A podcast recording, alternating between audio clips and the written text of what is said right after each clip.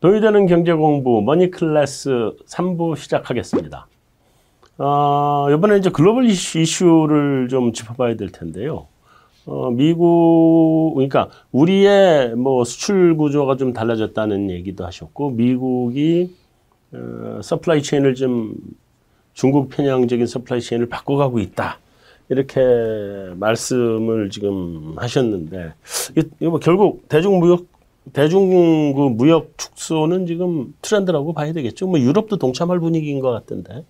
예, 뭐 그렇다고 해서 뭐 미국이 중국산 제품을 아예 못 사지, 뭐 사지 못할 수는, 아예 안살 수는 없는 상황. 아, 그렇죠. 예, 그래서 어, 여하튼 핵심 부분에 있어서는 뭐 안정적인 공급망을 구축하기 위해서 뭔가 음. 다변화 또는 뭐 자국 내 뭐 계속 뭐 기업들을 유치하려고 하는 부분들이 계속 될 것 같고요. 네. 뭐이 싸움 자체는 뭐 한두의 문제가 아니라 사실은 어떻게 보면은 뭐 글로벌 어떻게 보면 일이 일을 두고 음. 계속해서 싸워 나갈 수밖에 없는 상황이라고 보면은 그 계속 될 수밖에 없다. 또 네. 미국 입장에서 보게 되면 어, 신공급망이라는 이 과제 자체는 뭐 어떤 당파를 떠나서 네. 계속 될 수밖에 없는 전략인 것 같고요. 그래서 네. 이 부분에서 우리나라가 어느 정도 이렇게 잘 예, 활용을 해서 사실은 이거를 이용할 수 있느냐 라는 부분 자체가 앞으로 좀 관건인 것 같고요. 네. 다만 이제 다행스러운 건 우리나라 뭐 반도체라든지 이러한 또 2차 전지라든지 음. 어, 이러한 쪽이 경쟁력을 좀 갖고 있고 또 그러한 공급망 자체에 상당 부분 동참할 수 있는 여건들이 사실은 좀 조성이 되고 있다라는 측면에서 보면은 네.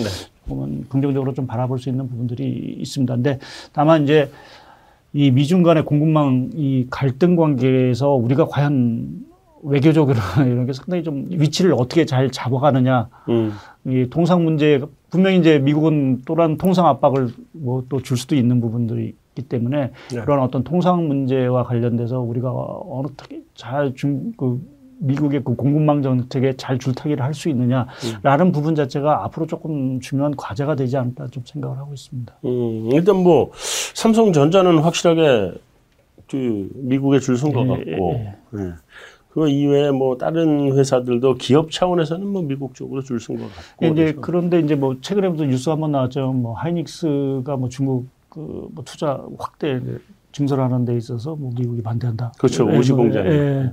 뭐 이러한 문제를 과연 기업들 입장 또 정부 입장에서 어떻게 좀 풀어 나가야 될지 당연히 중국은 또 중요한 시장인 상황들이고 그렇죠. 또 우리가 네. 중국을 무시할 수는 또 없는 상황들이기 때문에 음. 이제 그러한 관점에서 이게 뭐 지금이야 뭐 이 정도 관점인데 정말 진짜 미국이 뭐 반도체와 관련돼서 중국에 대한 투자 자체를 아예 뭐 다 차단한다든지 뭐 하는 어떤 것들 뭐 어저께 뭐 제가 말씀드렸지만 어, 전 세계 최대 드론 업체인 DJI라는 그 중국 기업을 이제 제재 대상 리스트에 딱 올려놨습니다. 그렇죠. 이제 그러한 것들이 과연 우리나라 입장에서 보게 되면 이게 뭐 좋을 수도 있고 나쁠 수도 있는 부분들이 있는데 항상 뭔가 이게 뭔가 변화하는 데 있어서는 긍정적인 측면, 부정적인 측면 항상 존재하는 부분들이 있어서 네. 그러한 부분에서 뭐 우리가 어느 정도 이러한 기업을 활동하시는 분도 그렇고 뭐 또 정부 입장에서도 보면 이러한 통상 문제 자체를 어떻게 잘 피해 나가느냐라는 것들이 상당히 좀 중요한 과제가 계속될 수밖에 없는 상황들인 것 같습니다. 음, 네. 우리가 지금 그 미국의 그 공급망 정책에서 네. 우리가 굉장히 중요한 부분이 하나가 반도체일 거고 네. 또 하나가 또 다른 하나 지금 2차 전지가 되겠죠. 음. 2차 전지가 사실 최대 수혜가 될 것 같아요. 여기 중국하고 우리하고 생산이 경합을 했던 거잖아요. 그렇죠. 그러니까 예, 예. 중국이 미국에서 별로 힘을 못 받고 그렇게 되면 우리가 오히려 기회가 되지 않을까 이런 생각이 들긴 하던데. 예, 뭐 앞으로도 뭐 계속해서 뭐 전기차라든지 뭐 이러한 것들은 거의 대세화 될 수밖에 없기 때문에 네. 그러한 부분에서 뭐 2차 전지 뭐 이러한 것들이 상당히 좀 중요성이 계속 부각될 수밖에 없고요. 또뭐 네. 뭐 저희가 뜻하지 않은 어떤 또 다른 어떤 핵심 산업들 자체가 계속해서 이제 튀어나오겠죠. 음. 그래서 그러한 산업들을 뭐 사실은 좀 성경 지명에서 그러한 것들에 사실 뭐 투자를 한다면 사실 뭐 저희가 뭐 주식 측면에서 보면 상당히 이제 수익률을 사실 좀 얻을 수 있는 부분들이라서 음. 어, 향후에 저희가 뭐 계속 뭐 저희도 뭐 여러 가지 이제 자료를 통해서 계속 강조를 드리기는 하겠지만 과연 미국 향으로 나가는 그 국내 수출 품목 중에서 뭔가 순위가 이렇게 확확 좀 오르고 하는 것들이 뭔가는 걸참 유심히 좀 보실 필요가 사실은 있다고 보고 그렇죠. 있습니다. 그러니까 그쪽이겠죠. 예, 그래서 음. 뭐 아직까지 이제 공급망을 한다고 했지만 사실 뭐 바이든 대통령이 취임한 지가 1년도 채 안 된 상황들이기 때문에 아직 그렇게 뚜렷한 변화가 수출 품목에서 나오는 건 없습니다. 근데 어, 이 2차 전지와 관련된 부분에서는 그 순위 자체가 뭐 2016년인가요? 아예 순위 자체가 없다가 최근에 보면 거의 10위권 안으로 이제 대미 음. 수출 품목에서 확 들어온 걸 보게 되면 네. 아, 이것이 어, 새로운 어떤 공급망 변화 또 산업 트렌드 변화 부분을 분명히 이제 반영을 하고 있다라는 쪽에 좀 생각을 하고 있고 네. 이제 그러한 측면에서 앞으로도 이러한 어떤 특정 뭐꼭 2차 전지 이외에도 어떤 새로운 어떤 수출 품목들이 튀어나오는 어떤 모습들이 분명히 있을 겁니다. 그래서 뭐 저희가 아직은 제가 뭐 산업적인 어떤 그런 것들이 좀 짧아서 뭐 말씀드리기는 어렵긴 하지만 그러한 어떤 변화 트렌드를 사실은 계속 주목해 나가는 것들이 뭐 우리가 투자라는 측면에서 보면 가장 중요한 관점이 아닌가 좀 보고 있습니다. 네. 자, 이 뭐 2022년 이제 글로벌 이슈를 분석을 해보는 건데요. 그 결국 이제 첫째는 미국의 공급망 정책 변화와 거기에 따른 우리의 뭐 기회 뭐 이런 거를 좀 짚어볼 수 있는 거고요. 이제 두 번째 그 주요 이슈 키- 키워드는 가장 중요한 이 MZ 세대. 예. 예, 이 MZ 세대를 꼽으신 이유는 또 어, MZ 세대에 어떻게 올라타야 되는지 네, 어, 그렇죠. 한번 쭉 예. 설명을 해줘 보시죠. 예, 항상 그 저희가 뭐 여러 가지 이제 산업, 아, 그 경제 장기 트렌드를 얘기할 때 항상 뭐 여러 가지 뭐 얘기를 하지만 사실 인구 사이클도 상당히 좀 중요한 이제 변화입니다. 뭐, 뭐 인구 절벽도 얘기를 하고 또 어떤 베이비 붐도 얘기하고 뭐 이러한 것들 때문에 인구 사이클이라는 것들이 상당 부분 어떻게 보면 상당히 좀 중요한 어떤 산업 트렌드, 경제 트렌드를 결정을 하는데 네.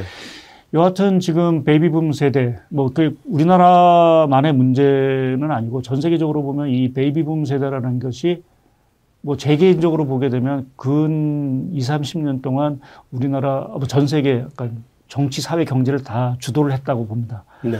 그 중간에 뭐 X세대도 있었고 뭔가 계속해서 물론 이제 나왔죠. 근데 워낙 이 베이비붐 세대의 어떤 파워 자체가 워낙 강하다 보니까 사실은 그동안 뚜렷하게 이제 뭐가 부각되는 세대가 사실은 좀 없었던 것 같습니다. 근데 이번 같은 경우는 이 MZ 세대가 여하튼 지금 60세가 되고 은퇴를 사실은 계속 해야 되는 상황들이기 때문에 그 MZ 세대가 어, 그 베이비붐 세대가 이제 조금 물러난 이 공백 자리를 분명히 누구는 메꿔야 되는 부분들이고 네. 그게 공교롭게 지금 바톤 터치를 하는 게 이제 자연스럽게 MZ 세대가 되는 부분들인 것 같습니다. 그래서 네. MZ 세대가 여하튼 상당 부분 이러한 것들의 공간을 이제 채워 나갈 거다라는 측면에서 저희가 이제 주목을 뭐 정치, 사회, 경제로 다 주목을 할 수밖에 없고 또 하나 특징 자체는 MZ 세대에 갖고 있는 특성이 뭐냐? 그러니까 우리가 뭐 베이비붐 세대를 얘기를 많이 하는데 그 베이비붐 세대들의 특성은 내구재 소비가 워낙 강했습니다. 그때 그렇죠. 뭐 워낙 없었기 때문에 자동차라든지 뭐 가전이라든지 이러한 보급률 사이클 자체가 이 베이비붐 세대와 더불어서 폭발적으로 늘어, 이제 늘어났고 그것이 산업의 급격한 성장을 사실은 이루어놨던 부분들인데 네. 뭐 지금 MZ 세대는 뭐 그러한 보급률 내구재 보급률하고는 전혀 이제 상관이 없는 세대인 거고 새로운 어떤 제품 또 말씀드린 어떤 디지털과 관련된 세상 또 뭐 가상 세계와 관련된 것들 새로운 어떤 디지털 수업 위에 사실은 또 목마른 세대인 부분들이기 때문에 네. 이 MZ 세대가 과연 무엇을 즐기고 무엇을 소비하고 하는 것들은 어, 앞으로의 어떤 산업 트렌드에 있어서의 가장 중요한 요소가 될 거다라는 쪽에서 네. 어, 저희가 뭐 MZ 세대 뭐 최근에 뭐 정치적으로도 강조를 하지만 사실은 산업적인 측면에서 더 중요성이 사실은 좀 있는 것 같고요. 네. 또 한 가지는 뭐 MZ 세대를 제가 강조를 드렸지만 한편 이 베이비붐 세대 자체가 은퇴를 한다는 거는 그만큼 이 그러니까 뭐랄까 그 은퇴하시는 분들 이제 어떤 노령 그러니까 고령화되는 어떤 그러한 쪽에서의 수요가 뭔가 또 거세게 나오겠죠. 네. 그러게. 그게 예, 그게 뭐 바이오가 됐든 뭐 음. 어떤 어떤 의학 그렇죠. 뭐 될지 모르겠지만 음. 또 그러한 어떤 새로운 수요가 또 이전과는 다르게 또 확 나올 수도 있다라는 측면에서 보게 되면 저희가 이제부터는 인구 사이클의 변화 이러한 것들이 자산 가격 또 산업 트렌드에 미치는 변화에 대해서 어 음. 투자 아이디어를 가져야 되고 이미 사실은 그 변화는 시작이 됐다고 봐야 될 것 같습니다. 저희가 네. 뭐, 뭐 지금 말씀하신 뭐 오징어 게임, 뭐 BTS, 뭐 이런 K 콘텐츠 자체가 새롭게 부각됐다라는 것들은 사실은 이전에 분명히 없었던 사이클이거든요. 네, 그래서 그렇죠. 그러한 어떤 현상들이 분명히 있다라는 부분 자체에서 이미 변화는 시작이 됐다라고 좀 말씀을 좀 드릴 수 있을 것 같습니다. 네. 자, 그래서 그러면 MZ 세대를 주목하자. 예, 예. 그리고 그와 동시에 또 이 은퇴하는 베이비 부머 세대도 그들이 어디다 소비를 할 건가를 예. 관심 있게 보자. 워낙 인구층이 튼튼하고 예, 예. 그다음에 자산도 많이 예, 그렇죠. 형성한 계층이기 때문에 뭐 대부분 그 이제 헬스케어 뭐 이런 쪽이라고 지금 보고 있는 거잖아요. 예, 그러니까. 병원 수요 같은 것들. 그래서 좀 유익 있게 보셨으면 좋겠다. 자, 이제 이번엔 좀 길게 봐야 될 문제인 것 같은데. 세 번째 키워드는 이제 테이퍼링보다 중국 리스크다. 이렇게 지금 꼽으신 것 같아요. 예, 예. 네. 이, 이 할 말이 워낙 많은 동네라 이 동네가 지금. 한번 쫙 한번 훑어, 훑어봐 주시죠. 제가 중간중간 궁금한 게 있으면 추가 보충 질문을 하겠습니다. 예, 뭐 중국 리스크는 뭐 계속 강조를 했기 때문에 사실은 또 말씀드리기가 좀 부끄러운 부분들이 있는데요. 제가 테이퍼링보다 이제 중국 리스크를 강조드렸던 이유 자체는 사실은 이 테이퍼링 자체는 언젠가는 사실은 끝날 수밖에 없는 정책이었고요. 네. 또 거기에 따라서 이제 금리 인상이라는 부분 자체를 저희가 이제 고민을 할 수밖에 없는 부분들인데 어, 이 금리 인상과 관련돼서 물론 이제 속도가 빠르고 하면은 사실은 좀 우려가 되는 부분들이 있긴 하지만 한편에서 보면 사실은 금리를 인상을 할 수 있다라는 것 자체는 경기가 그만큼 이 좋다라는 의미로 사실은 저희가 받아들일 수 있는 부분들이 좀 있는 것 같습니다. 그렇죠. 그러니까 항상 저희가 금리 인상에 대한 공포가 분명히 있습니다. 그러니까 더구나 이제 워낙 우리가 이제 그 양적 완화라든지 유동성에 사실은 좀 길들여 온 게 벌써 거의 한 10년 넘게 유동성에 사실은 길들여 왔기 때문에 뭔가 유동성이 줄어들고 금리가 인상이 된다라고 하면 항상 이제 화들짝 놀랄 수밖에 없는 부분들이긴 합니다. 또 미국이 금리를 인상을 했을 때 항상 이제 이모징이나 이러한 쪽은 항상 뭔가 불안한 요인들이 항상 발생을 했기 때문에 네. 항상 그것에 대한 경계를 하는데 사실은 앞으로 금리 인상은 사실은 이게 코로나19가 정상화 가는 길이다라는 측면에서 보게 되면 오히려 좀 반가워야 되는 뉴스가 아닌가. 그러니까 어, 지금 미 연준이 뭐 내년에 뭐 금리를 어느 정도 몇 차례 인상할지 모르겠는데 뭐세 차례가 뭐 최근에는 뭐 대세로 굳어지고 있는 부분들이나 한데 오히려 코로나19 때문에 금리를 인상하지 못한다. 오히려 금리가 시중금리가 떨어진다라는 부분이 만약 발생한다라면 사실은 저는 그게 더 큰 리스크라고 봅니다. 음. 그러니까 그거는 완전히 신용 리스크가 사실은 부각될 수 있는 부분들이기 때문에 네. 그러한 부분에서 보면 오히려 그게 더 안 좋은 사인이 아닌가라는 쪽에 좀 생각을 하고 있고요. 음. 오히려 금리를 인상을 할 수 있다라는 거는 그만큼 경기도 탄탄하고 코로나도 어느 정도 진정이 됐다라는 신호이기 때문에 네. 어, 음, 우리가 그 금리 인상 사이클에 대해서 너무 이렇게 과도하게 예민할 발언을 필요는 없지 않겠느냐. 다만 금리 인상이 경기가 좋아서가 아니라 물가 때문에 올린다라고 하면 그건 이제 문제가 되겠죠. 자, 최근의 상황 자체가 아마 그 상황일 것 같습니다. 그러니까 지금의 어, 정책 기조 자체가 빨리 변한 것이 경기가 좋아서가 아니라 물가가 갑자기 예상보다 너무 높았기 때문에 정책 기조를 빨리 틀 수밖에 없었다는 것이 시장에 충격을 준 거였는데 네. 만약 앞으로의 어떤 금리 인상이라는 것이 물가가 아니라 어, 경기가 좋아서 올린다라고 하면 그렇게 충격은 없을 것이다. 오히려 시장이 반가워할 수도 있다라는 그렇죠, 게 저는 그렇죠. 생각을 좀 하고 있기 때문에 네. 금리 인상에 대해서는 뭐 어, 충격을 줄 수 여지도 있긴 하겠지만 오히려 조금 저는 그렇게 그- 부정적인 뉴스들은 아니다라는 쪽에 좀 생각을 말씀을 좀 드리겠고요. 또 한 가지 이제 미국이 금리 인상을 했을 때 뭔가 이머징이 뭔가 흔들리지 않을까라는 이제 우려감이 하나 이제 있는 부분들이 있습니다. 근데 네. 요번에 조금 13년과의 차이점이 뭐냐면은 그 이머징이 요번 같은 경우는 그 13년의 경험을 알았기 때문에 서둘러서 금리를 대부분 다 올려놨습니다. 그렇죠. 우리나라도 우리도. 예, 우리도 브라질 같은 경우는 엄청나게 사실은 지금 금리를 올려놨거든요. 네. 그러니까 물가, 요인도 있긴 하지만 그래서 어, 그렇게 보면은 선제적으로 조금은 그 금리 인상의 어떤 학습 효과가 되겠죠. 그것 때문에 좀 선제적인 방어 조치를 했고 어, 관련해서 최근에 좀 뭐 이게 조금 이상 뭐 좀 특이한 현상이라고 하면 할 수 있는 게 사실은 최근에 터키 리라가 폭락을 했습니다. 네.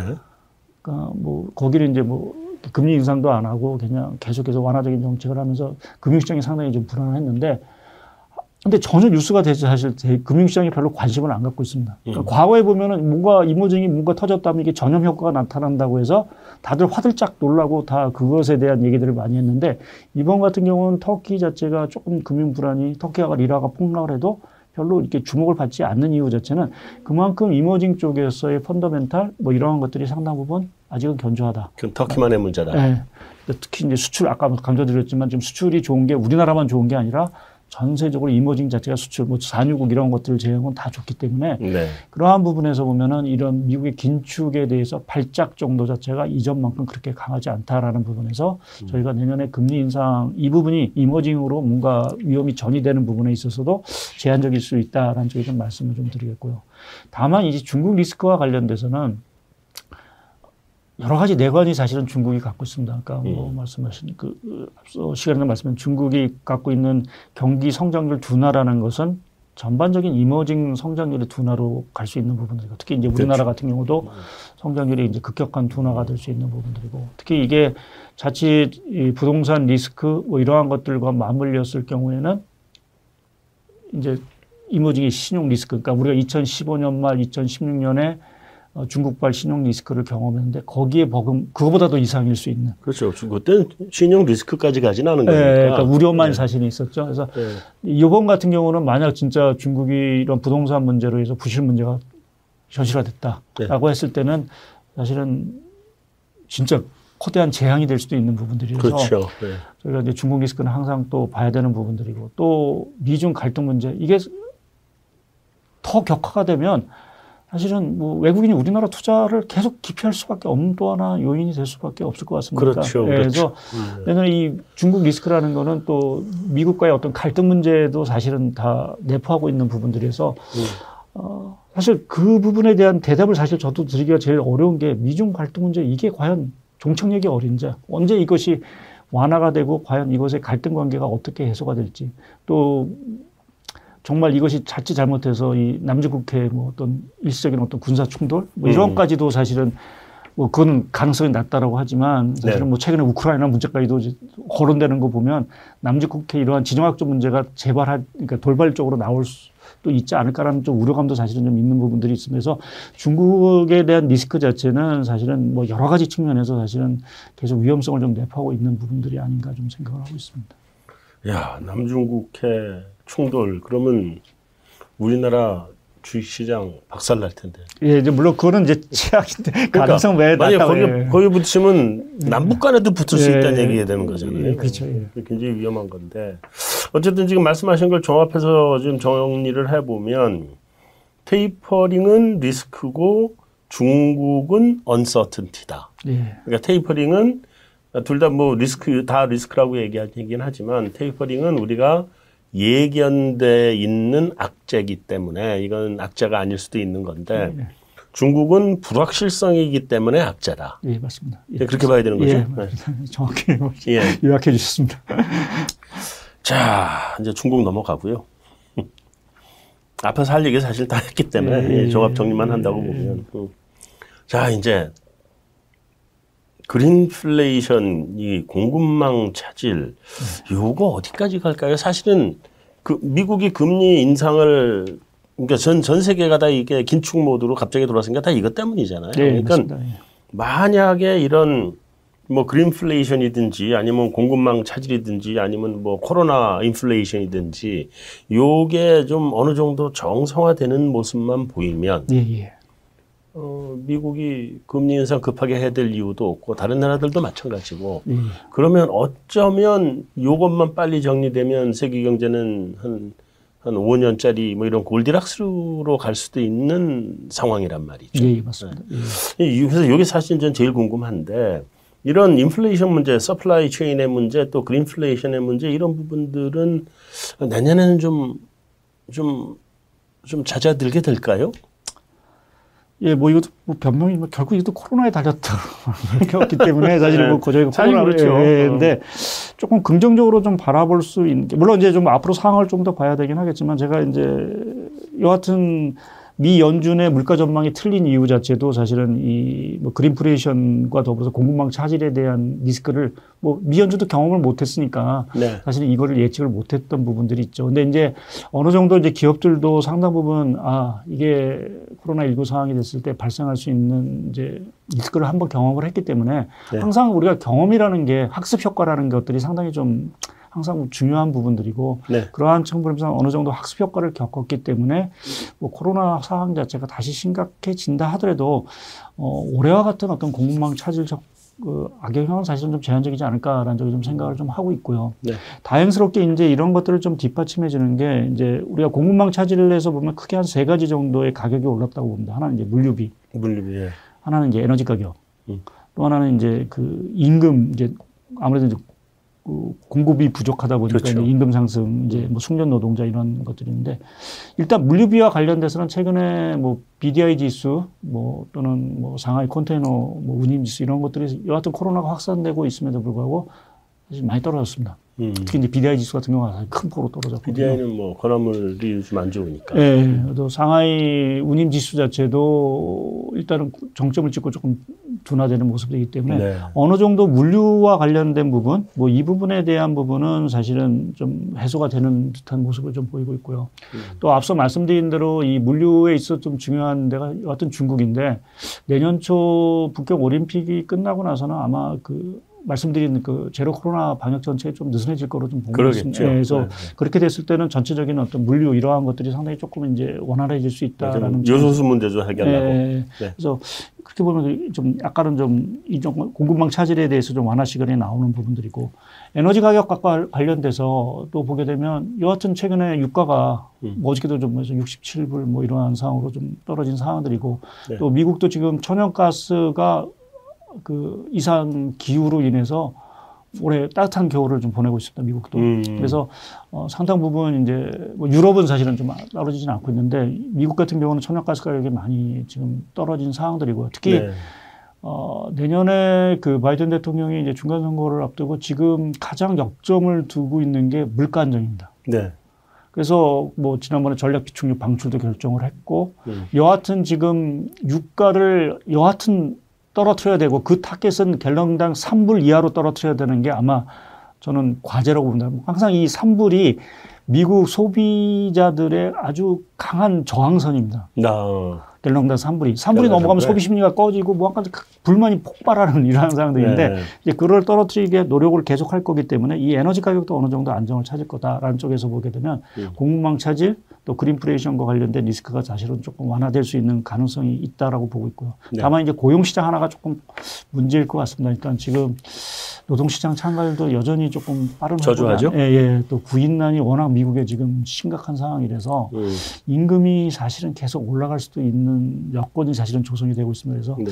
이런 것들이 좀 물가에 대한 리스크인데 뭐 그래서 전체적으로 통합해 보면 뭐 개인적으로는 뭐 1분기를 조금 정점으로 해서 결국 물가는 좀 둔화가 되는 쪽으로 좀 가지 않겠느냐라는 네, 일분기. 쪽에 좀, 예, 좀 생각을 좀 하고는 있습니다. 그래서 어, 지금 올해 그 연준이나 중앙은행들을 화들짝 놀라게 했던 이 공급망 차질과 관련된 리스크 네. 이런 것들도 조금은 내는 완화 쪽으로 좀 가는 이러한 가닥으로 좀 가지 않을까 좀 생각을 하고 있습니다. 아, 이 PPI가 이제 나오는 게 보면 뭐 장원 가격에서 PPI로 나오는데 한 여섯 달 시차 네. 정도 보니까 보면 그래도 철광석 가격이나 구리 가격이 올 하반기가 안정이 예, 됐잖아요. 예. 내년 상반기는 좀 PPI가 좀 안정되는 모습으로 예, 예. 나오지 않을까 이렇게 그렇게 한번 희망을 해보는데 좀 이제 두고 봐야죠. 뭐 여튼 11월 달 중국 생산자 물가가 일단 정점을 찍고 내려왔으니까요. 내려왔죠, 예. 속도를 조금 봐야 되긴 하겠지만 뭐 추세적으로 일단은 뭐 떨어지는 게 맞은 상황들인 것 그렇죠. 같습니다. 음, 이제 수요 쪽이 앞으로 수요 견인이 얼마나 세게 나오느냐의 차이이긴 할 텐데. 네. 자, 여기에서 3부 마치고 4부로 넘어가도록 하겠습니다.